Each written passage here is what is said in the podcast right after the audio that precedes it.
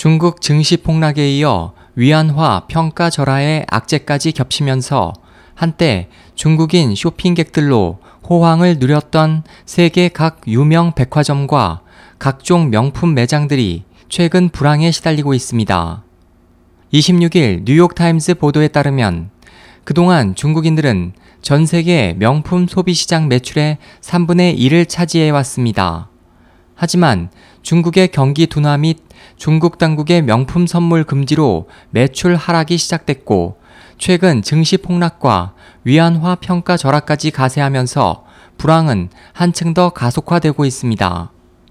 유럽 최대 투자사 중 한 곳인 엑산 BNP 파리바에 따르면 버버리 매출의 25%, 프라다 매출의 20%가 중국 현지 매출이며 명품 시계 브랜드인 오메가, 해리 윈스턴을 생산하는 스와치 그룹과 프랑스 명품 의류인 발망의 중국, 홍콩, 마카오 매출액은 전체 매출액의 35%를 차지합니다.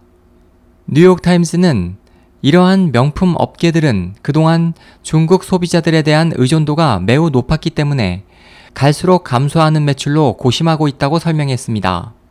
글로벌 컨설팅 업체 베인 앤 컴퍼니는 중국 경제는 지난 10년간 두 자릿수 성장률로 급성장하면서 중국인들의 명품 소비도 급증했지만 지난해 처음으로 중국인들의 명품 소비는 1% 줄어든 18조 달러를 기록했다고 밝혔습니다.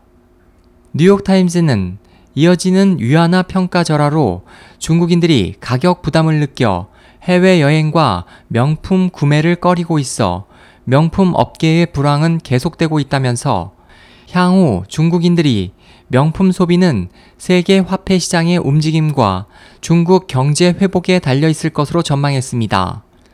SOH 희망지성 국제방송 홍승일이었습니다.